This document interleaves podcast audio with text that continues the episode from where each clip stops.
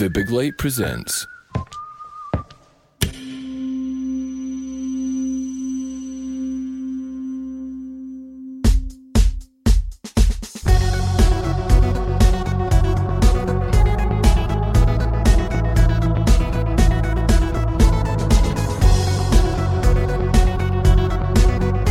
Hello, I'm Sean McDonald. You're listening to Blethered, and I'm joined by previous guest Aimen Dean.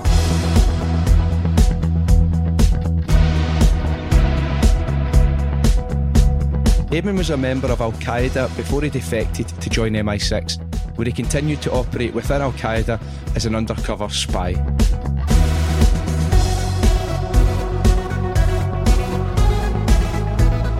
If you haven't heard my interview with him, it's worth a listen, and you can also hear him on the fantastic Conflicted podcast, available in all the usual places.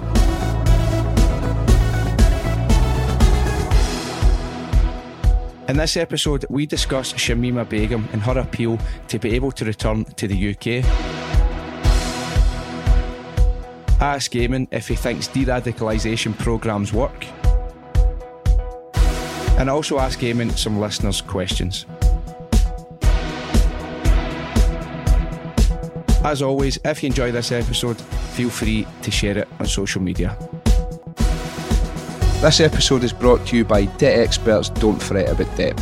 If you're struggling with debt and you would like a free chat with an impartial advisor to discuss your options or to see how you can lower your monthly repayments towards debt, then visit don'tfretaboutdebt.net forward slash blethered. You can also listen to my episode with Don't Fret About Debt Senior Debt Advisor Tommy Gallagher, where we discuss taking back control of your debt and the various solutions available. Don't Fret About Debt offer all statutory debt solutions in Scotland, helping you to make an informed choice. So take the first step to dealing with your debt today. Free advice is also available from the Money Advice Service. If you enjoy this episode, feel free to share it. Cheers.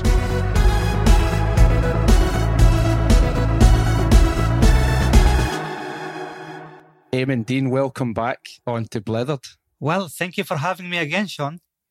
Always a pleasure. One of the most popular guests I've had so, so far. There's um, there's so been kind. a lot of questions. yeah, there's been a lot of questions and a lot of demand. Um, I thought this time we spoke obviously in detail about your life and, and experiences. Um, I thought this time it would be great to to talk about a few more current topics, um, ones that you're obviously very or you have a high level of knowledge and expertise on. Um, so I suppose I'll just jump straight into it. And what I wanted to start with was. Mm, actually, I'm going to change my mind. Shamima Begum uh, is is the first thing that I would like to discuss. Obviously, very relevant and very current. Um, for anyone who doesn't know, uh, which I doubt, but you never know. Shamima Begum um, was she fled and she went to Syria to join ISIS when she was 15. Her and three other schoolgirls. Um, yeah, they went to join the Islamic State. And she was quite recently notified that the decision had been taken by the Home Office to revoke her British citizenship on public security grounds after she was found uh, in a camp in 2019. So she basically has won the right to appeal that. The Court of Appeal said she had been denied a fair hearing because she couldn't make her case from the Syrian camp. Now, the Home Office has said that this decision was very disappointing and that it would be applying for permission to appeal. Um, there's, I suppose, a few other topics to touch upon there because then I suppose the, the the British government is responsible for bringing her back to, to London to, to face trial or to to, to make her case. Um, I mean, we'll just start with what what are your general thoughts, then we can get into some more detail. I mean, first of all, I suppose I will ask: Do you believe that she has the the right to come back? Do you think that's the right thing, or do you think she should be denied? Um, it's one of the most difficult, um, you know, cases that one need to, you know, wh- wh- which I have to comment on because, of course, um, the emotions surrounding this case is so strong on both sides of the argument. You know, there are those basically who just, you know, don't want to see her ever set foot on the, in this country again, and there are those basically who uh, take the view that she is uh, some sort of a victim of a grooming. Um, and that therefore, uh, and she's a British citizen. She was born here, and therefore, uh, she is well, you know, the problem of the British uh, state. Um, so, as with every case, as with every case, one need to examine the details. Um, and for me, the Shamima Begum case need to you need to be dispassionate when you are discussing the Shamima Begum case because you know remember she, while she yes she left when she was 15 uh, with two other girls there were three they were known as the bethnal green girls they left um, i think somewhere around february of uh, 2015 now i want to remind the listener that just a month earlier just a month earlier, um, ISIS uh, captured uh, a Jordanian uh, Air Force pilot uh, who was flying an F 16 Jordanian mission over uh, ISIS areas. And you know his plane experienced uh, technical fault, and you know he basically um, jumped the plane, and you know he was captured in the ground. And what happened here is that ISIS took him into a cage, filmed the whole thing for all the world to see, for all the world to see, basically. They burnt him alive in that cage. And so when people say that Shamima Begum, you know, a girl of 15, uh, was groomed, she didn't know what she was going into. I mean, for God's sake, a month earlier, they burnt a Jordanian pilot alive inside a cage for everyone to see. Um, and therefore, I question the judgment of those basically who are trying to defend her, saying that somehow she didn't know what she was getting into. No, the, the, mm-hmm. she and her colleagues you know, pretty much knew what, she, what they were going into. Uh, that's the first thing that we need to understand. The second thing is that, uh, you know, uh, the age of adult responsibility in Islam, the religion that she follows, and I do also, is 15. So, as a 15 year old, you are adult and therefore you are supposed to be responsible for your actions. Yes, legally in the UK, she will count as a child at that time. But she became an adult while she was with ISIS and yet made no effort whatsoever to contact her family, her loved ones, her the British authorities to say, I regret what I've done. I want to leave. She remained loyal to the last square meter uh, of the um, uh, infamous caliphate of ISIS caliphate, and therefore, mm-hmm. um, if she was really re- remorseful, if she really felt that it was the wrong thing to do, she would have done this.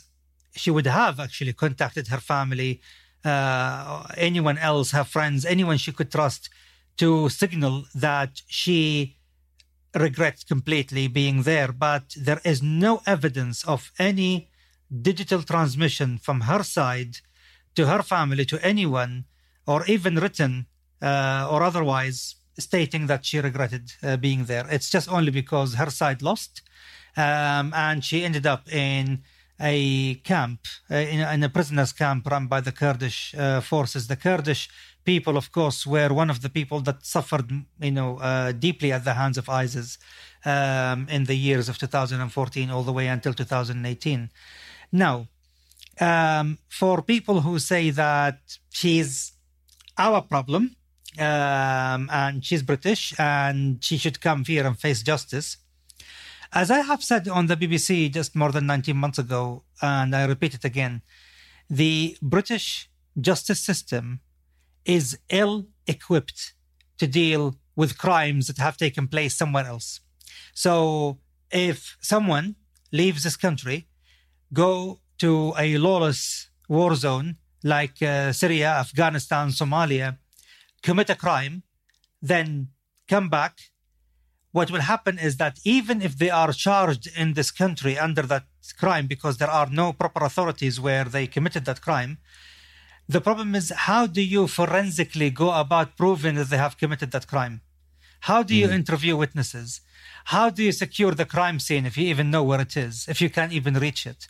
Um, all this nonsense about yes, we can bring her and she can face justice here. She won't face not ju- no justice. She will face no justice here. She will face you know a nonsense you know uh, court which will struggle even to bring a solid case against her because prove that I was um, an active member of ISIS and not just a ISIS housewife who was there against her will. She can say whatever she wants about being groomed, trafficked, and being there against her will. Although you know there are reports, solid reports, basically of her being a member of Al Khansa Brigade, which is the um, uh, you know the female enforcers of public morality among ISIS. They relied a lot on uh, European, um, you know, uh, Muslims in particular to enforce it.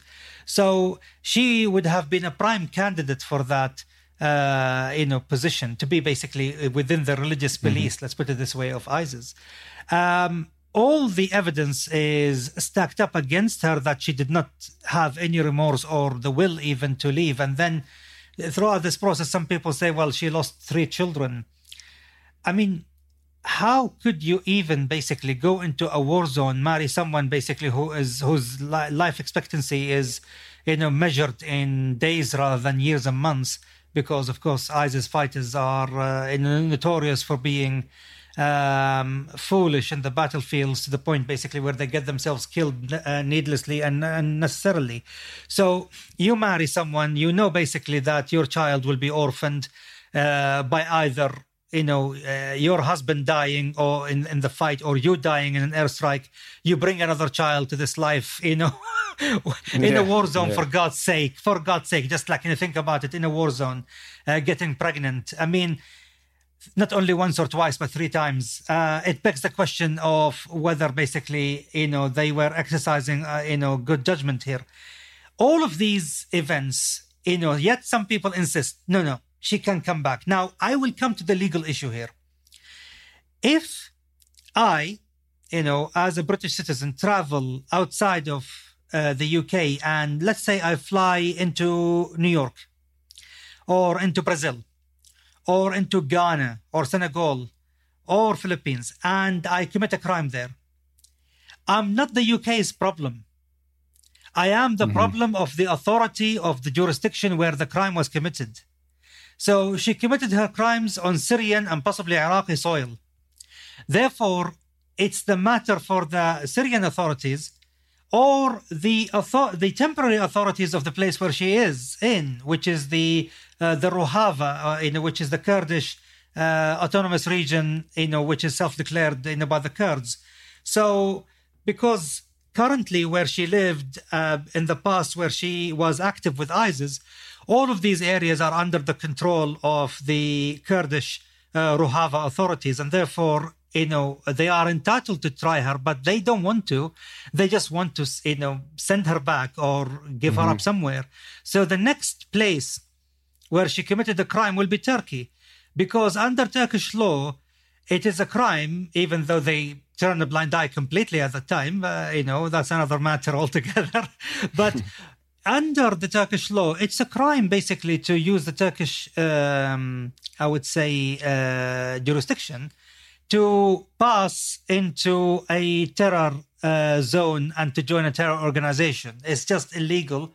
Uh, so if the Turks basically spot her entering into Turkey from Syria, trying to make her way back to the UK, they could easily arrest her, uh, you know, for having already um, broken the law in Turkey. Now, um, now that I have explained why, you know, she is well, an adult, you know, under Islamic rules, and now she is adult. Yeah. And during her adult years of 18 and 19, she did not signal in any way, shape, or form to her family, to her loved ones, to anyone or the authorities, anyone, uh, that you know she is regretting her decision. She want to come back. She also uh, made comments after um, you know, being discovered in that camp where she justified the Manchester Arena bombing uh, as a justifiable retaliation for you know the coalition attacks against ISIS, even though the coalition attacks against ISIS were the result of ISIS executing you know uh, Westerners and uh, plotting terror attacks against uh, Europe. So and the last argument here is the fact that she is entitled, according to the Bangladeshi constitution, to a Bangladeshi citizenship. If you have a parent, especially a father, who is Bangladeshi, and by the way, her father lives in Bangladesh and is a citizen of that country, and you still haven't reached the age of 21, you could apply. So you know, by law, she is not a stateless, as some, mm-hmm. you know, basically, uh, you know, of her, I would say, sympathizers basically are arguing that she is somehow, um, you know, a UK citizen purely, and that that she has no access to her uh, Bangladeshi citizenship. The answer is yes, she does. If she applies uh, she will get it. Although the Bangladeshi uh, government cleverly basically said, "Oh no, no, no, she's entitled," even though basically, um, you know, that she is entitled under the uh, Bangladeshi constitution in regard to her being under 21. She can apply. Her father is not just only a Bangladeshi citizen, but still living there uh, in mm-hmm. Bangladesh. All of these means basically that first the British government was within their right. I'm not saying it was the right thing or the wrong thing. I'm saying the British government were within their rights to strip her of her citizenship based on the fact that those who went to fight for terror organizations and they are dual nationals, which means either by default, which means they have access to that nationality or already carrying that passport regardless, if they are dual nationals, then they the British citizenship is stripped um, because it is conducive to the public good that they mm-hmm. no longer have the access uh, back to this country. Now, many people saying this is a violation of their human rights, but the question is, no one is being made stateless, and it isn't targeting only uh, so-called brown, you know, and black folk. I mean, basically, you know, Jack Letts is a white British Canadian, and the British government uh, stripped him of his nationality. He is rotting there in, um, an, you know, a, a, Kurdish jail for ISIS members. Um, and he's white, and no one basically, in, even even his family, his parents were, you know, basically uh, sentenced to jail uh, because they sent him yeah. money.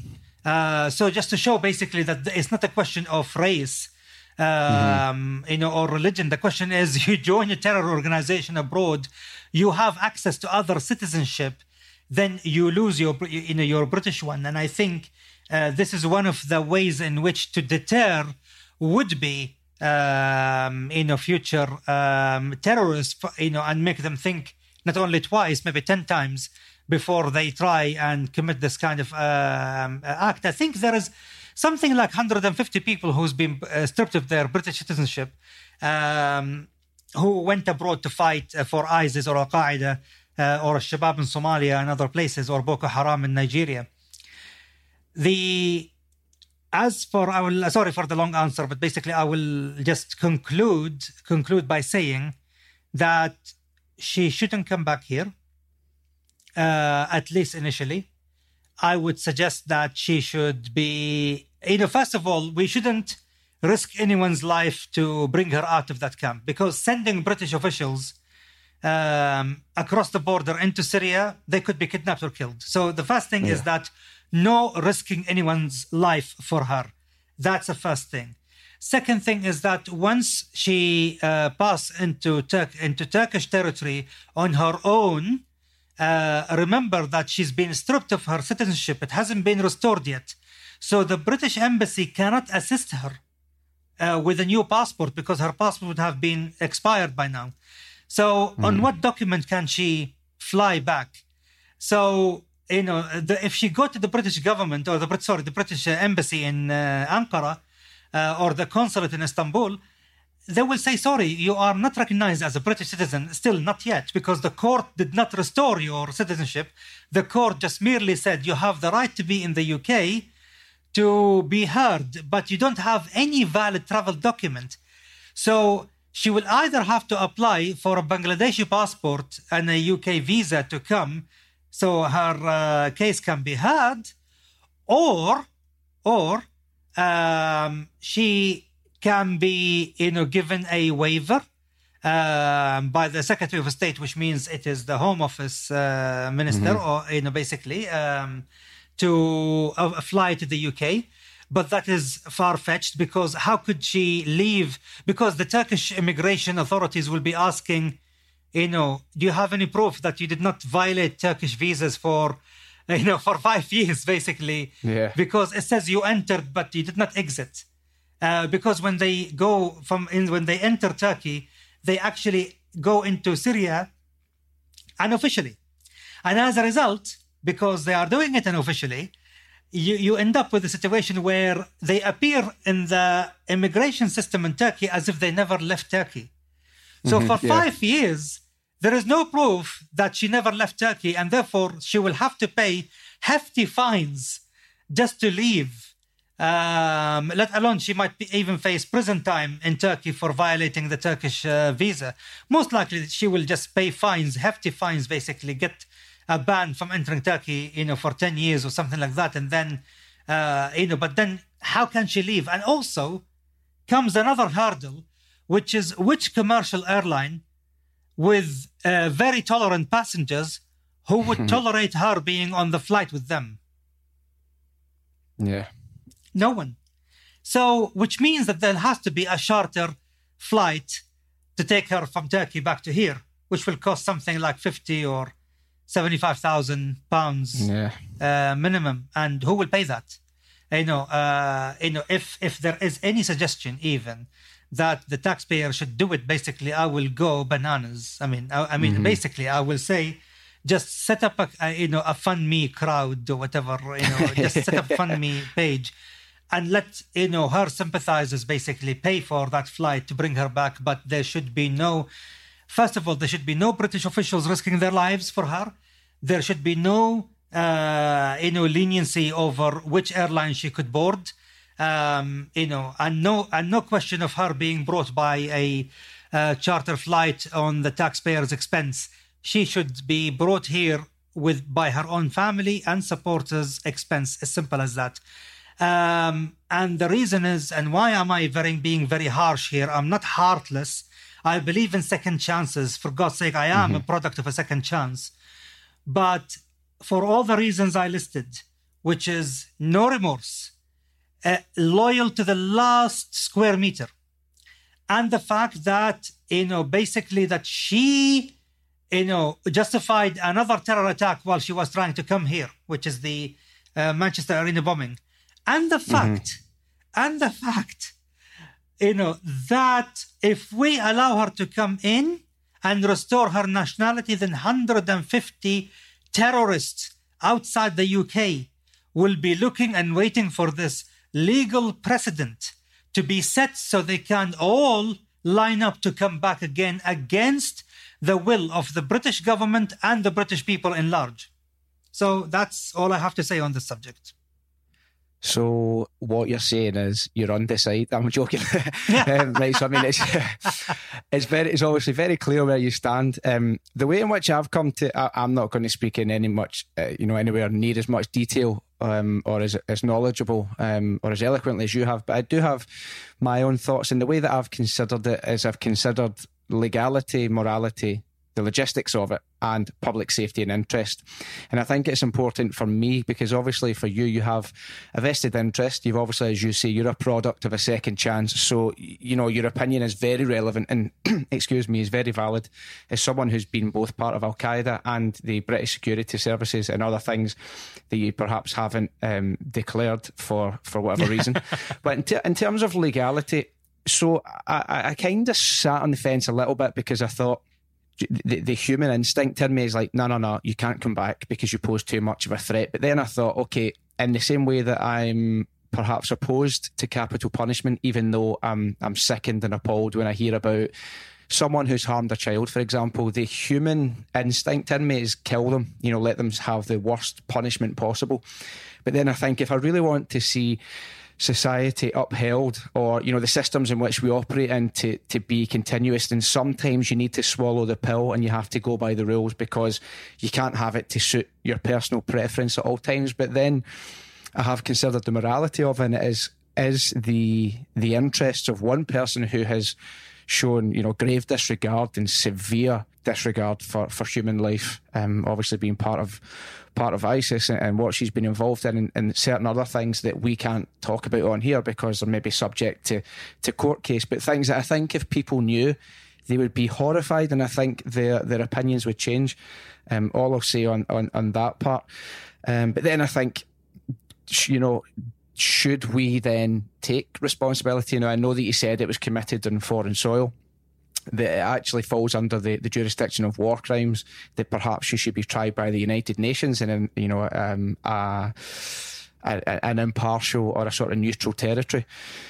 I'm kind of considering all of these things, but I, I think based on everything that you've said, and also to take into consideration the logistics, the fact that, you know, we can't have British officials travelling over there because it's completely unsafe. She can't be travelling domestically because I don't imagine someone coming back from a two week all inclusive holiday in Turkey is going to be too happy if she's on the Jet2 or the Ryanair flight back uh, and the fact that the public purse shouldn't be paying to to go and chart, you know, as you say, to charter a flight out of there.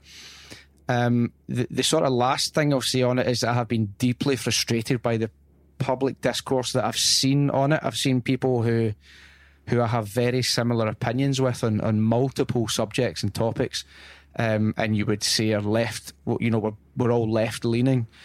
But I did see someone say it has to be remembered that Shamima Begum was just a child when she was taken over to, to Syria and they posted a little love heart beside it and I thought like come on come on I mean there's there's toeing the party line you know there's taking the, the sort of left leaning stance but I think it's very irresponsible and it's very very dangerous if we don't look at the details details sorry and the minutiae and the sort of forensics of of a situation. And we have to take these things on a case by case basis because you very quickly explained why she wasn't a vulnerable teenager who was taken. She went of her own volition even though she knew what she was going to. And as you said until the last square meter she was there until she had nowhere to go. And you know then she was kind of hoping to come back um, having you know considered everything that you said because obviously we had this conversation last week other research that I've done I wouldn't be letting her back.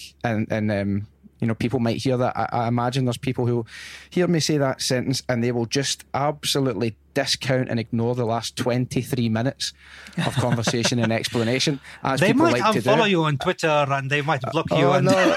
oh, no, don't do that. Not on the website. You know, um, don't punish me that way. Um, but I just feel that the, you know, people could say it's in violation or contradiction of the UN Human Rights Charter, but I think when you're committing, I mean, let's call it what they are, fucking war crimes. Yes. You're committing war, war crimes, and I think that you, to a degree, relinquish a portion of those rights. Um, I, I, don't think, you know, you, you no longer cease to become a human, but I don't think you have the ultimate bargaining power because you've proved, you, you, you know, you've proven beyond any reasonable doubt that you are a threat to to the entirety of the nation. Um, and now I suppose the next point then that I'd like to take this on to is that you said fairly recently in a newspaper interview interview that you felt one of the biggest threats to British national security was the prospect of so-called lone wolf attacks. Now we've seen multiple, um, and I think it's important to name them. So in December 20, I mean, I could take my pick, but very recently in December 2019, Usman Khan aged 28, had been released from jail on licence uh, in 2018, so just a year before, and he was halfway through a 16 year sentence for terrorism offences. Now, it's also important to name victims because often they become statistics, they just become yeah. two people. But the, this was Jack Merritt and Saskia Jones. These were two. I believe Cambridge or Oxbridge University graduates. They were aged only 25 and 23 their lives were extinguished and their families will continue to live with a life sentence. And then in February 20, uh, 2020, so this year, we saw the Streatham High Street attack. Now, the attacker had been released from prison uh, at the end of January after serving half of his three year sentence. And there was three people injured and one with severely um, life threatening injuries. So we also have to take that into account, don't we? What is to say that that Shamima Begum wouldn't, you know, serve a one-year sentence um, or a, half of a, a two-year sentence, sorry, for um, terror offences, and then, you know, commit an attack? Because I think you said the crux of this point is that de-radicalisation doesn't work unless the individual um, has a severe inclination to, to denounce what they once believed in and to accept that they were wrong. I mean, what are your thoughts on the prospects of de radicalisation? Let's just say that Shamima Begum uh, does win her, her appeal to come back. Can she ever be fully de radicalised, or is she just beyond the pale? I think that because of the notoriety and uh, the widespread nature, you know, of the case, how you know public this case has become, the likelihood of her having a normal life in the UK is almost zero. Uh, mm-hmm. She will never have a normal life in the UK. You know, she will come back, um, unless if she hide, in, you know, in isolation for the rest of her life in the UK. I don't see her being readmitted back into society by the society itself, because mm. even among her own Bengali uh, Muslim community in uh, East London, everyone will be afraid of mixing with her. Families will tell their daughters, you know, do not mix with her whatsoever. We don't want any trouble. Yeah. And you'll end up in a situation where she will have no friends. She will end up being, you know, confronted, you know, in the shops, in the streets, uh, spat on, called names. Um, and I guarantee you, within a year, she will snap. Mm-hmm. Because that's no life.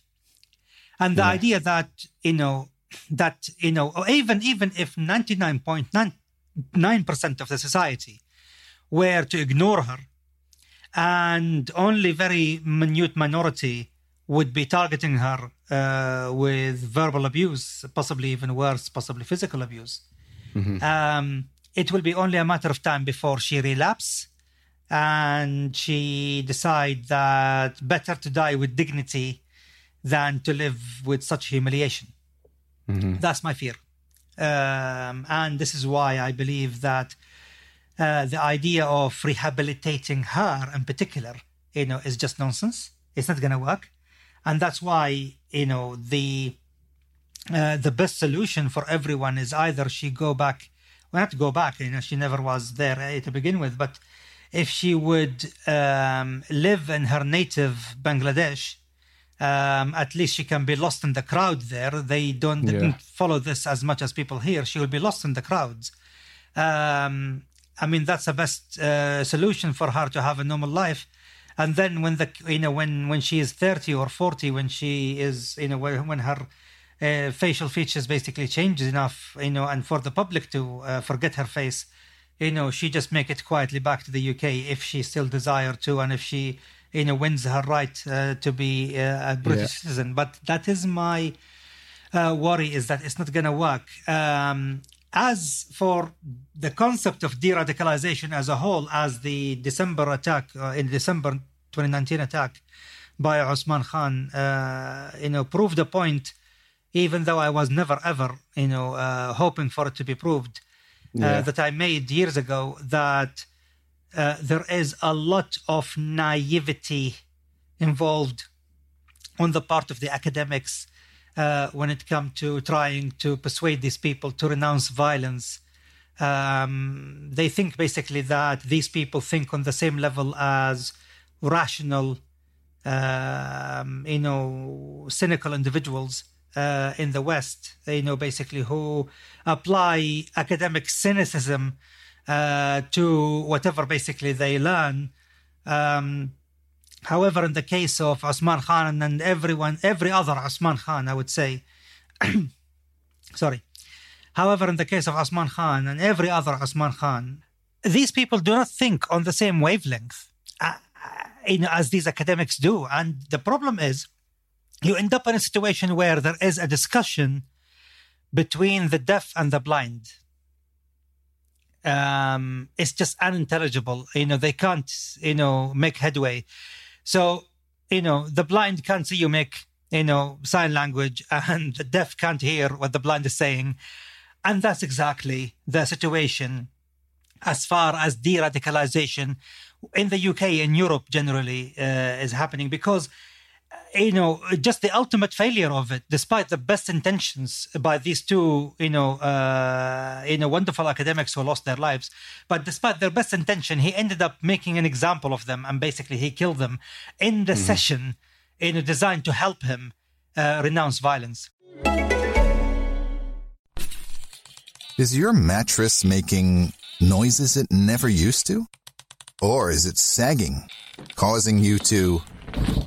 Then it's time to get a new one. Get the best sleep at the best value with a Nectar mattress. Prices start at just $499, and you get $399 in accessories thrown in, a 365 night home trial, and a forever warranty. Go to nectarsleep.com. He wasn't doing it randomly. He knew exactly what he was doing. He wanted to send a message that you don't get us, you don't understand us, and you will never will. And actually, mm-hmm. I sort of agree with him that, eh, you know, trying to, eh, you know, appeal to their humanity, to their repressed, buried humanity, is not going to work. Remember that these people always, um, when they are radicalized, um, they are radicalized on the spiritual level where they feel that they have ascended spiritually above everyone else to yeah. the point where they see everyone else below them as animals. I'm not kidding. Seriously, they see them as cattle, breeding, eating, having no purpose in life.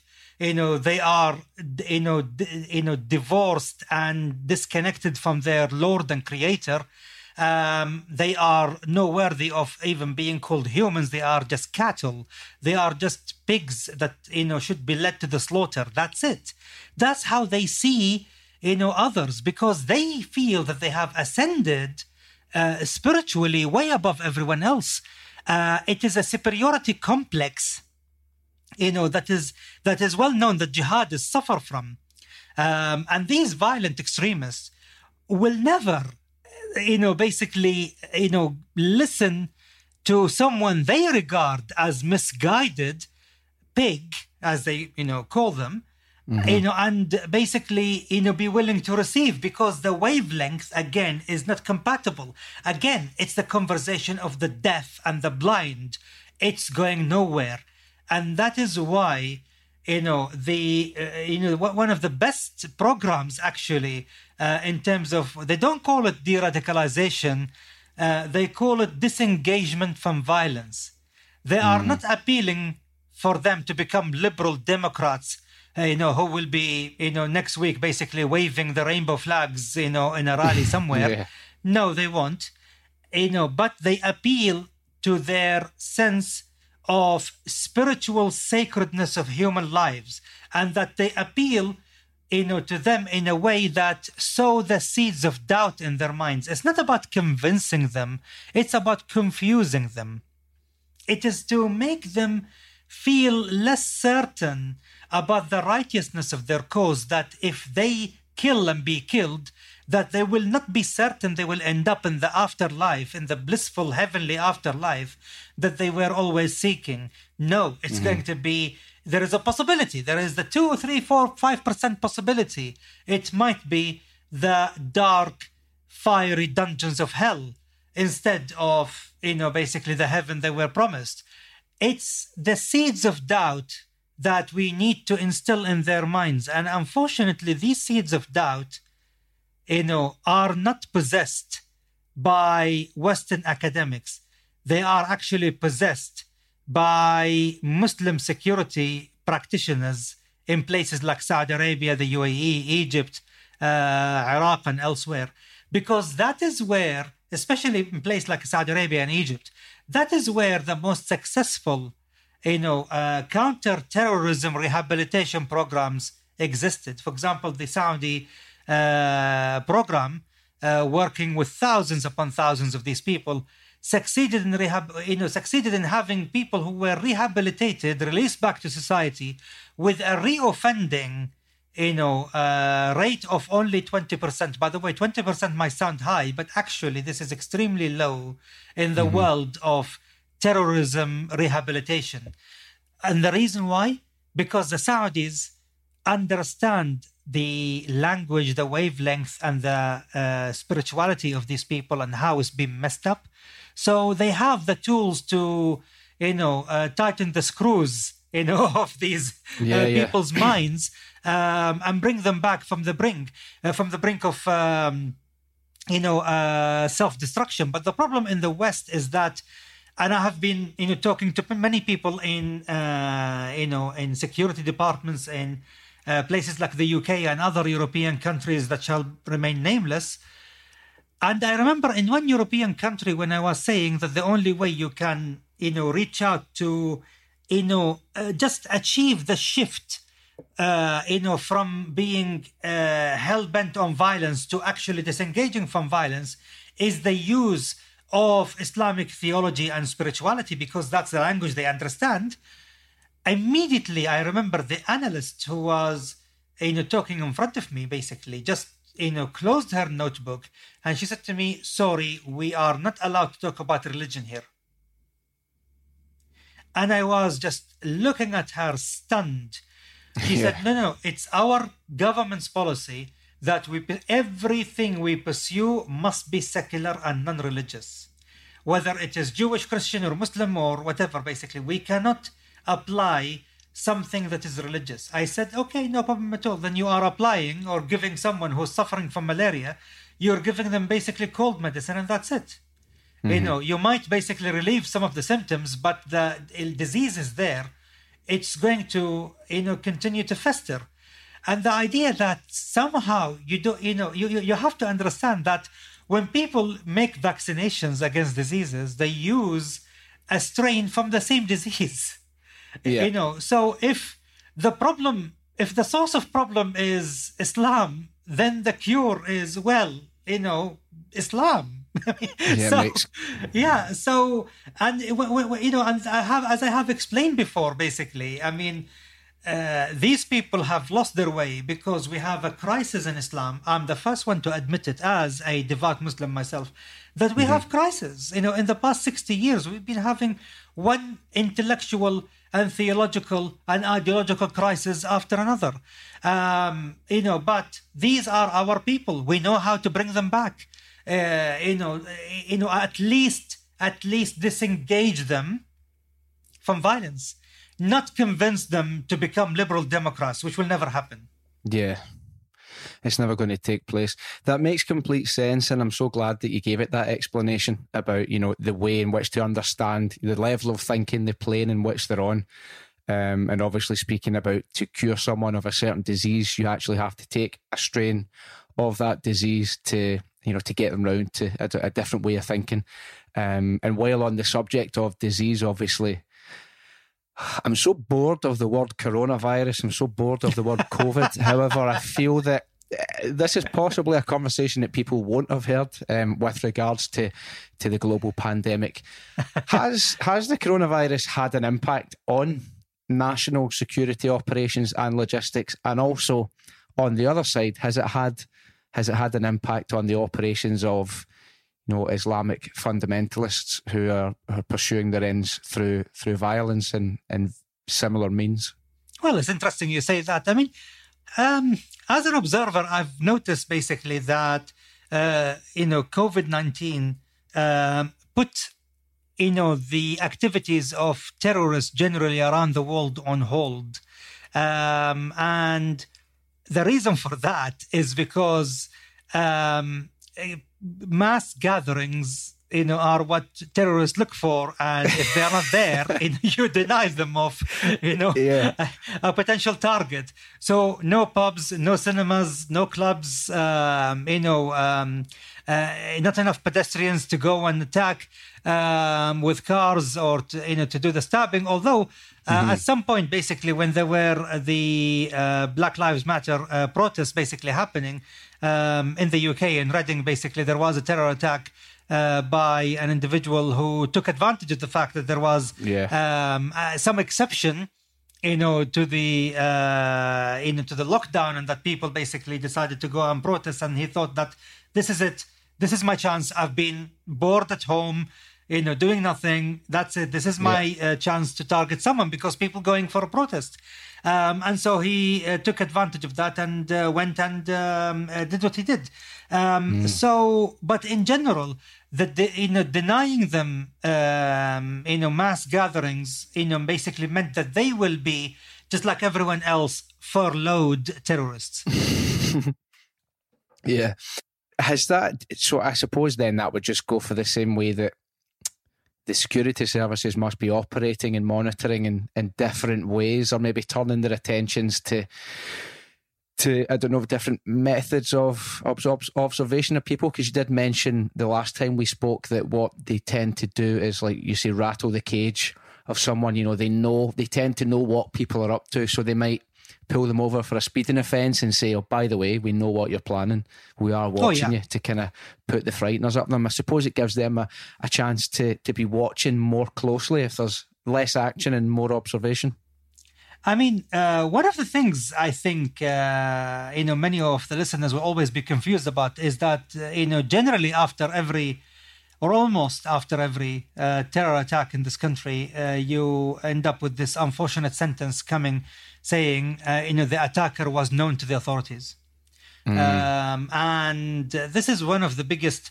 Uh, problem that the authorities basically have here is that they know someone having an intention, but you can't prosecute people based on intention because you know about the intention through uh, you know electronic interception uh, you know the GCHQ method of mm-hmm. intercepting phone calls and emails and texts and um, you know uh, app communications so they know that someone is intending to do something but they don't have the means to arrest them because basically he intend to use a kitchen knife so it's like how you know it's like what arrest him for possession you know of a kitchen knife.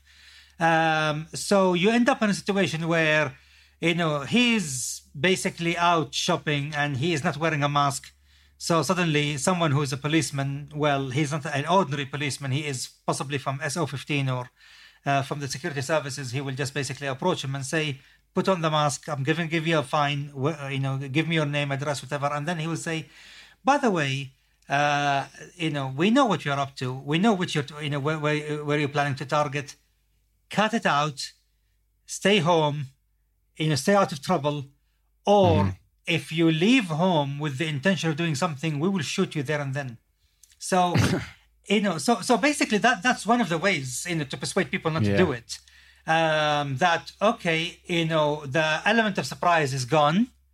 Mm-hmm. Um, mm-hmm. Therefore, what's the point? you know there is no point here but then the problem is that person will be enjoying the fact that for the next year or two he will be costing the UK government almost 100,000 pounds a year just to monitor him mm-hmm. um, and to make sure basically that he is not intending uh, or trying to renew his intention uh, to carry out an attack and that is one of the most difficult things is that you have 23,000 people some people say basically the number is up to 42,000 right now, uh, people who are on the radar of the security authorities.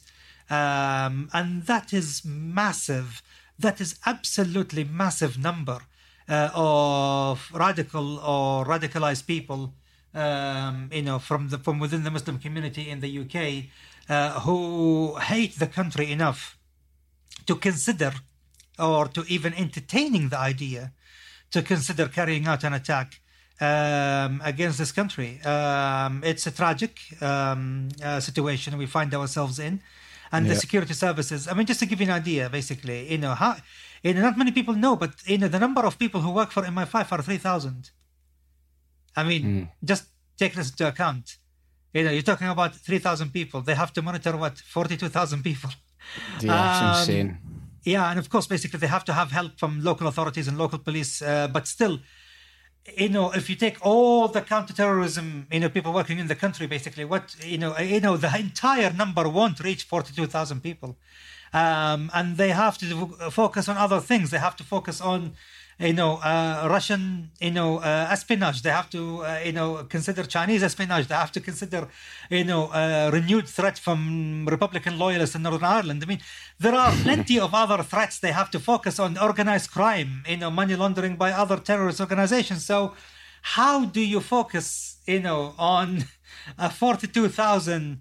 Potential terrorists in the country. So the only way you do it basically is by keeping them on their toes all the time. And also by, again, coming back to Shamima Begum, Begum issue, by making it absolutely clear that if you travel abroad to do something or to train or uh, you know to get uh, experience or to fight with other terrorist groups, you know you will lose the right to come back. Um, yeah. And if you do it here, well, let's hope, like you know, I mean, with the new sentencing powers, basically, that there would be longer, much longer sentences uh, for terrorism offences. Yeah, I would say that there has to be. as said previously, we have to take things on a case by case basis, and it's quite dangerous to to make sweeping, generalising statements when talking about how you deal with this thing, these types of things. But I would say we have to really, not we, as if I have anything to do with the judiciary, the Home Office, or the security services, but just in general. You do. As, you, you are know, a citizen. You are a concerned I, citizen. You do. You have I every suppose, right. Yeah. I suppose, and I think sh- we should just be hammering them with, you know, if it, if it means you're losing your citizenship because you're putting, you know, 60 million people at risk, then I'm afraid that's just how it's going to have to be because you knew what was happening. You, you knew the score, you knew the rules, you knew the the um, you knew the potential, you know, outcomes before you before you set off. Um, on a sort of lighter note, just as we round up, um, we've got had some listeners have, have given some questions, so I'll try and get through a few of them because I would love to know the answer to some. They're basically questions I already have, which shows that um, these listeners have got good good taste and high intelligence. But we'll say so. the first one is from Rory McLean, uh, and the first thing he's asked is, "Why did you choose Scotland as the place to set up home?" Well, I mean, you know why not? I mean i mean exactly why not? Why not? I mean first of all it's you know it's an incredibly beautiful country. I am someone who is you know a nature freak. Um I do love basically living somewhere where you know, uh, you know, the mountains and the lakes and the rivers and the waterfalls are accessible, uh, where I can you know stand on top of a mountain and see the ocean, uh, endless. Um, and just I feel that there is something deeply uh, spiritually beautiful about you know the Highlands and um, you know, and also also about the Scottish people themselves. I mean, basically the friendliness, the you know, the the warm uh, welcome and the warm nature. Uh, you know, um, it's it's just uh, overwhelming. The uh, I would also like to point out to the person listening that you have seen easily, and I'm not even exaggerating, about 95% more of Scotland than I have. Like, I haven't actually, because I think my de- in my defence, because I'm well, I would say I'm fairly well travelled. Um, but whenever I was living here, or even now, my first instinct is always to get out, like to go somewhere else, like never to go up north. Which I now that I'm getting older, I appreciate Scotland more. Um, but you, you've, you've been everywhere. Like no matter where I named, well, have you been here? Yep. Have you been here? yep. Like you've been everywhere. So fair play because you you have uh, seen so much of the country. Um, really there are also, many places in this. You know, uh, there are many places in Scotland where I visited several times. It's just because I can't get enough of it, and you'll yeah. never get bored of it. Do you have Do you have a favourite, or if you could choose maybe your top two? I love always to drive from Inverness on the A82 all the way to Mallaig and then take the ferry into the Isle of Skye and just basically get lost there. As simple as mm-hmm. that. That's, you know, and then whenever I can, just take the ferry to Lewis. Um, you know, it's just, I love the ocean. I love the islands. I love the, you know and one of my you know even i mentioned it in the book one of my serene beautiful places even though it was a scene of a slaughter but um, yeah. is the isle of iona uh, you know and uh, you know the monastery and the nunnery there basically where mm-hmm. you know saint columba uh, you know lived and somehow i find you know uh, the isle of iona to be a source of peace um, tranquility uh, for and you know for deep reflection. Um, yeah, I mean, basically, I might be a Muslim, but I have a deep, uh, you know, respect for you know Christian monk and for the Christian uh, faith. Mm-hmm. So that's why, like, you know, I, you know, it's.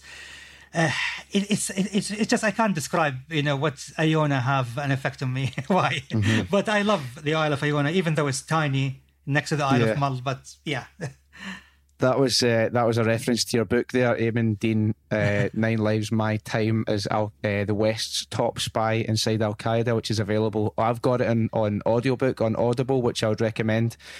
Uh, to the person listening. It is a very interesting listen, or if you prefer the books, then you can get it everywhere that you would get your books as well. Um, Rory has also got a follow up question, which I thought was quite interesting. Do you still have any lingering concerns that you're still in danger from the fatwa that was put against you, or has that dissipated? Um, I am under no illusion that there are people out there basically that if they encounter me, they would basically take a foolish action. Um, mm-hmm. But, you know, I thank God a million times that I am not the target of pursuit. I'm just a target of opportunity. It means basically yeah. that if I'm encountered, um, then if possible, you know, uh, take him out. You know, that's uh, what the fatwa says. Um, but you know, the fact of the matter is that you know, finding me is not going to be easy because you know, the moment you know you try to find out my address, someone will come and knock on your door and say, "What the hell are you doing?" Oh, and why right, are you okay, so Wow. so wow. I'm warning everyone: don't try to find my address, uh, please. Because you'll get a, you'll get a knock at the door by two guys in dark suits and sunglasses. Exactly. It will, you know, immediately, like you know, basically, it will log somewhere, you know, with someone whether here or across the pond in the Atlantic, because basically, you know, I don't want to go into details about how these things are monitored, but yeah. at some point, basically, if someone is trying to put, well, Aimen Dean, home address, where does he live? Forget it. Like, yeah. you know, basically, like, you know, it will log immediately and your IP address. And even if you hide yeah. behind the VPN, it will still basically alert me to the fact that someone is trying to look. Amazing. I'm so glad that Rory asked that question. Um, Laura Hepburn has asked Is it common for Islamic militants to become disillusioned with their cause once they realise what they've gotten themselves into, or are you an extreme exception to to the general rule? Um, I would say maybe one out of every 200, you know, so it's like less than 1% even um, do that. But uh, there is another breed where what they do is that instead of leaving and aiding the authorities, what they do is that they leave and then they go back to normal life as if nothing happened. Uh, they just yeah. switch off the violence part and they go back because they feel disillusioned. Uh, they don't want to be part of it anymore, but they do it quietly. Why? Because, you know, they were not significant enough to be on the radar of the authorities mm-hmm. while they were part of these organizations. They must have spent only a few months. Uh, then they leave um, and uh, return back to normal life, and that happens. Uh, but again, we're not talking about you know big percentage, maybe one percent. Um, mm-hmm. Unfortunately, the vast majority end up either in jails, you know, when they return because they're still committed, uh, com- com- uh, committing terror attacks um, or basically, you know, uh, spreading the, you know, go back and recruit and inspire more people, um, or you know, basically, you know, uh, dying in the war zones. Um, so that's unfortunately, uh, you know, uh, if I answer the question, I would say yes. I am, you know, one of the uh, exceptions, exceptions yeah. to the rule. Yeah. Uh, Thomas McGladrigan would like to know what's the scariest situation that you've faced uh, while you're working undercover? Well, um, I think one of the scariest and um, also, uh, you know, one of the most ironic uh, moments where when in in 1999, I was, you know, basically into my first year as a spy inside Al Qaeda. And I was back in Afghanistan and I was in the headquarters uh, of Al Qaeda in Kabul. And north of Kabul, just about 20 kilometers to the north, is, uh, or 25 kilometers, was a, was a front line fighting against the Northern Alliance. The Northern Alliance were led by the famous, uh, you know, uh, Afghan uh, Mujahideen commander Ahmad Shah Massoud, legendary so he was leading the anti-Taliban, uh, you know, uh, forces in the north of the country, north of Kabul. Uh, Al Qaeda were part of the Taliban, and of course they were fighting against him. And so basically, it was this kind of uh, ebb and flow in the front line. Now, I wasn't very keen on serving on the front line, you know, because basically the front line is the front line. It is what it says on the tin. Mm-hmm. Um, but Al Qaeda, you know, um, noticing I'm a traveler, you know, I go and come, and they always put us to the test. Uh, you know, so I was then, you know, told what I was dreading, uh, that you are to go to the front line and report to Commander Abdul Hadi. Uh, you know, he's a commander from Iraq. Uh, he was the uh, military commander of Al Qaeda, and to take your place in the front line for the next two weeks. This is your rotation. Um, so, of course, the front line was hot at the time. It was winter, uh, late 1999. And so, even though hot by mean like you know, there was fighting. Yeah, yeah. um, so I went there, and you know, and it was uh, one of the things is that, like, you know, just four hours into my arrival, you know, um, I was asked to go on a patrol, uh, you know, in a pickup truck, basically, with a few others. And our pickup patrol, uh, base, our our patrol was came under ambush, uh, just basically, you know, three kilometers, you know, uh, into the valley. We had to. retreat, and the bullet hit the head of uh, the person next to me. Uh, he, you know, ironically, he was British Egyptian, uh, 55 year old. Um, I liked him very much, but basically, he, you know, the bullet hit his head, and you know, I was holding, you know, his dead head, basically, like, I mean, you know, in my uh, hands, you know, and on my thigh, basically, all the way until we, you know, we were speeding back into the front mm-hmm. line. And what followed after that basically was an exchange of fire with mortar and uh, artillery and rockets. And during the exchange, I was just, you know, uh, told because I'm good with mortars, so I manned one of the mortars and I was, of course, firing. And it was scary because, of course, they can see from the lights and the smoke of the mortars where the mortars are firing at them. So they are firing back and trying to guess where I am exactly, along with mm-hmm. the other mortar teams the scary thing here is that, and the ironic and the surreal and the oh, and the completely absurd situation is that these people, the Northern Alliance, are actually allies of the UK, and I'm mm. a UK spy. So I'm a British spy. The people who are yeah. firing at me are, you know, protected, uh, you know, uh, supported by the British. The weapons and the mortars they are firing at me basically are British supplied you know, and I'm firing at them trying to kill them because if I don't kill them, they will kill me. Except basically, they are we are both on the same side. They don't know it. I don't know it. You know, basically, mm-hmm. it's just uh, strange. And of course, uh, you know, one of the mortars landed, you know, a, a mere 15 meters away. You know, uh, you know, and but at that time the adrenaline take over. You just keep firing. You just keep firing, and I'm just thinking, strange. If I die, you know, basically as a British spy here, you know, in Afghanistan, it will be due to a shrapnel coming from a UK supplied mortar, you know, yeah. to the UK allies firing at me here. so, irony I mean, overload. Can you think of anything more absurd? when I went to bed that night, you know, I was shaken, of course, basically, you know, from everything because, you know, you know, death was lurking from above. You know, if you ask one of your friends who were in the military what it feels like to be at the receiving end of mortars, it's not so much basically once they exploded, they explode near you. The problem is the sound they make when they are landing. So mm. you have to listen to the sound, and the sound will tell you if they're close, nearby, or above you. And so, you know, when I heard one, you know, basically you know, because basically they were landing, you know, in greater numbers. So basically, when I felt that, you know, or mistaken for one to be, uh, you know, above me, basically, I just dived down. And when I was diving down, basically, I hit one of the metal stands of the mortar, basically, that I was manning with my head. So, so. Yeah, it, it, it was it, it, you know yeah it, every time every time I remember that uh, you know time uh, I just think about how it was one of the most scariest, yeah, scare, the scariest and the most absurd moments in my life. Mm. Yeah, I can imagine. It's it's such an incredibly particular and um, unparalleled skill to have in terms of armed combat. So please, if I'm ever going paintballing, remind I'm going to give you a call because you you're going to be a champion. Like you'll help my team get over the line and win it.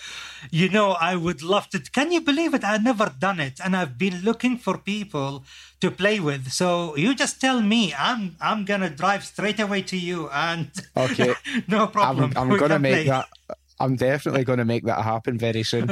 um, I'm conscious of time. I've got two questions for you um, just okay. before we kind of round up. So, one from uh, Momi Forbes, who's a massive fan of Conflicted, by the way. She's part of the Conflicted Facebook group. Uh, she basically has asked, "Are the how do Middle how do Middle Eastern countries view China in the modern day? Are they as afraid of this emerging world power as the West so clearly is?" Uh, no, they see China as an opportunity. Um, you know, you see basically that uh, the Middle East is behaving, you know, like uh, let's say basically an attractive lady who for a long time had only one uh, one man, you know, courting her, which is the West. Mm-hmm. But now suddenly there is another equally attractive man courting her too with lots of money, which is China. yeah. So suddenly, basically, the Middle East is feeling, oh, we can play this against, we can play the Americans against the yeah. Chinese and the Chinese against the Americans. We can say to the Americans, look, I mean, basically, if you don't invest, if you don't sell me this uh, weapon or this uh, technology or this uh, factory or this product, I'm going to buy it from the Chinese. So, and they say yeah. the same thing to the Chinese. And so the idea is no, uh, you know, the, the Middle East is seeing China not so much basically as something negative um, but they see it basically as a means to an end. That if we, we can use it to blackmail the West into giving us what we want, and if the West doesn't give us what we want, we're not mm-hmm. going to lose. We will still get it from China. That's yeah. you know how they see China at the moment, because they know that the Chinese military cannot project itself in the Middle East not for another 30, 40 years. Mm-hmm. It just it literally cannot. Not many people know that the Chinese military is not a you know uh, cannot have a uh, a strategic power projection in faraway countries. It's not there yet. It will take mm-hmm. another generation at least. Mm, I suppose that's good to know. I'm a little bit concerned by China's rapid acceleration and expansion, but yeah, as you say, uh, military power doesn't always equate to the same as the financial might, um, and especially I think you've also sort of explicitly um, stated before that no matter how rich or how influential China becomes on the global stage, that it's never going to be the real number one because as it stands, they are champion replicators and they're not yes. innovators. You know, they're stealing technology, they're stealing patents, they're stealing um, uh, information. Even I thought it was very interesting for anyone who hasn't listened to the the first episode that, that you and I recorded that the Chinese military program came as a result of the Taliban recovering uh, a missile that failed to detonate that um, America had fired, which is just mind blowing stuff. Like that is absolutely incredible. Indeed. Um, the the final question is from someone familiar to you, previous Blethered guest, message heard founder and good friend of yours, Jake Warren. Jake would like to know what your wife thought of his uh, his impersonation of you. uh, I mean, uh, let's put it this way. um, you know, if my wife send a Tupperware with a meal inside, just beware of it. Well, it will burn you your tongue through, man. It will be so yeah. spicy. Jake, you've been warned, and they've, they've got previous, you know. So if you get food through the door, just don't accept it. Dispose of it carefully. Aimen, as always, thank you for being such such a good sport, good humour, uh, and great insight. Uh, and I'm sure everyone will enjoy it. And I'll find a way to to manipulate you and blackmail you into coming back on soon. anytime, Sean, anytime. And I'm just going to go and Google your home address and see if someone turns up at my door. and uh, send them my best wishes and my gratitude.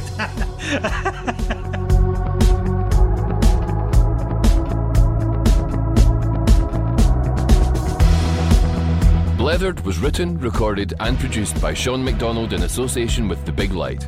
Music and post production by Brian McAlpine, and for more information, go to thebiglight.com.